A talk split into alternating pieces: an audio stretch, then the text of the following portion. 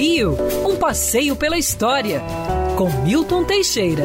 Bom dia, Mário. Bom dia, ouvintes. Tenham todos uma ótima semana sem o Covid.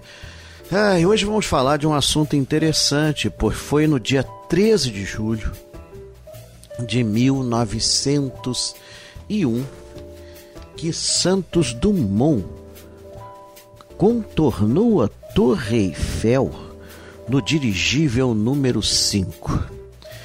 É muito importante essa data, porque Santos Dumont sempre dava número aos seus inventos, né? O único invento que ele não deu número foi o número oito, que ele achava o número oito de mau agouro, talvez por simbolizar infinito, uma coisa assim. Não, nunca se explicou o porquê dessa doideira, mas ele dava número aos inventos, e o balão número cinco era uma inovação para mil novecentos e um. Santos Dumont, é, pouca gente sabe, também era automobilista.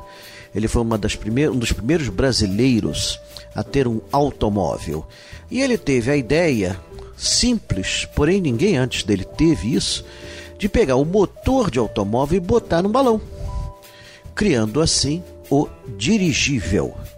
Pois bem, na época, mil novecentos e um, havia um prêmio de cem mil francos dado pelo milionário Henri Deutsch de la Meurthe, É, de quem contornasse, para quem contornasse a Torre Eiffel em apenas meia hora, largando e pousando no Campo de Marte. Muitos tinham tentado, nenhum tinha conseguido, e Santos Dumont, com seu invento número cinco, o balão dirigível, ele conseguiu contornar a Torre Eiffel, mas na hora de pousar teve uma série de problemas por causa do vento, e por dez minutos ele perdeu o prêmio Deutsch.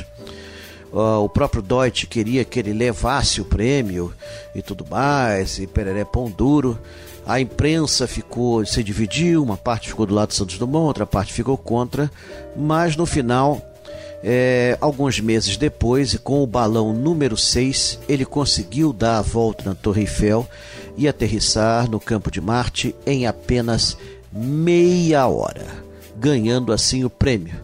Prêmio esse que ele dividiu entre os funcionários da sua oficina e os pobres miseráveis das ruas de Paris.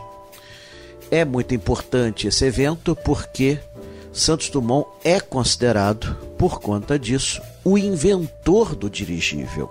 A gente fala, ah, Santos Dumont inventou o avião, inventou o avião, inventou o relógio de pulso, é, relógio de pulso masculino, que feminino já existia. Mas a verdade é que ele também inventou o dirigível, desbancando o Conde Zeppelin na Alemanha. Então ele é um pioneiro nesse sentido.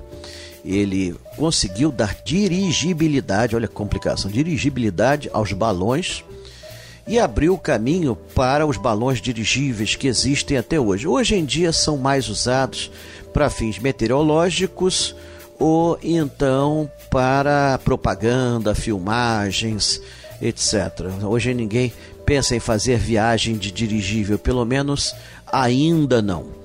Mas, seja como for, até a década de trinta, até a Segunda Guerra Mundial, o dirigível era uma realidade do mundo.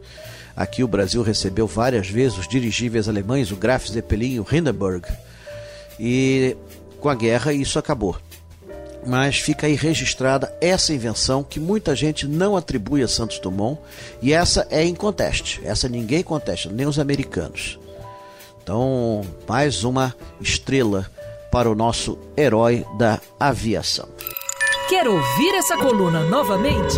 É só procurar nas plataformas de streaming de áudio. Conheça mais dos podcasts da Band News F M Rio.